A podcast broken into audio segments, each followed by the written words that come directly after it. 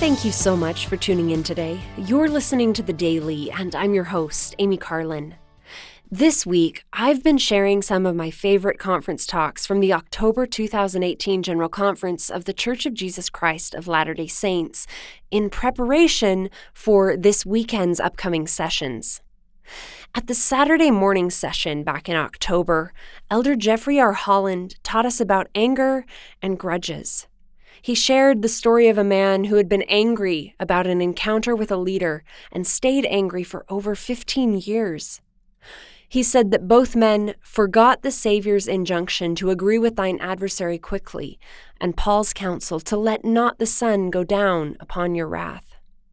Elder Holland explained that these men were proving the point made by one of the wisest of the ancient Romans, who said anger, if not restrained, is frequently more destructive than the injury that provokes it.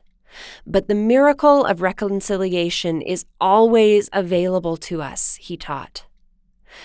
Many wise men have recognized the destructive power of anger. Ralph Waldo Emerson wrote For every minute you remain angry, you give up 60 seconds of peace of mind.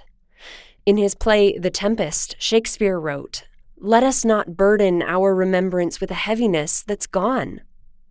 The scriptures are full of instruction to forgive and forget our anger.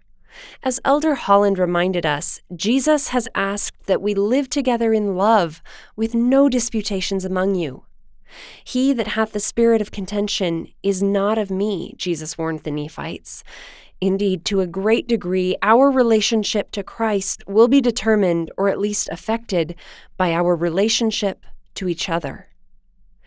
If ye desire to come unto me, he said, and rememberest that thy brother hath aught against thee, go thy way unto thy brother, and first be reconciled to him and then come unto me with full purpose of heart, and I will receive you.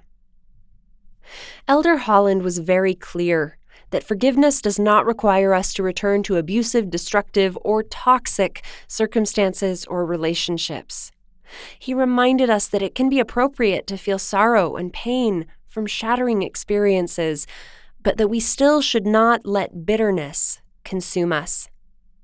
We have each caused and received painful experiences, but reconciliation and peace come from the atonement of Jesus Christ.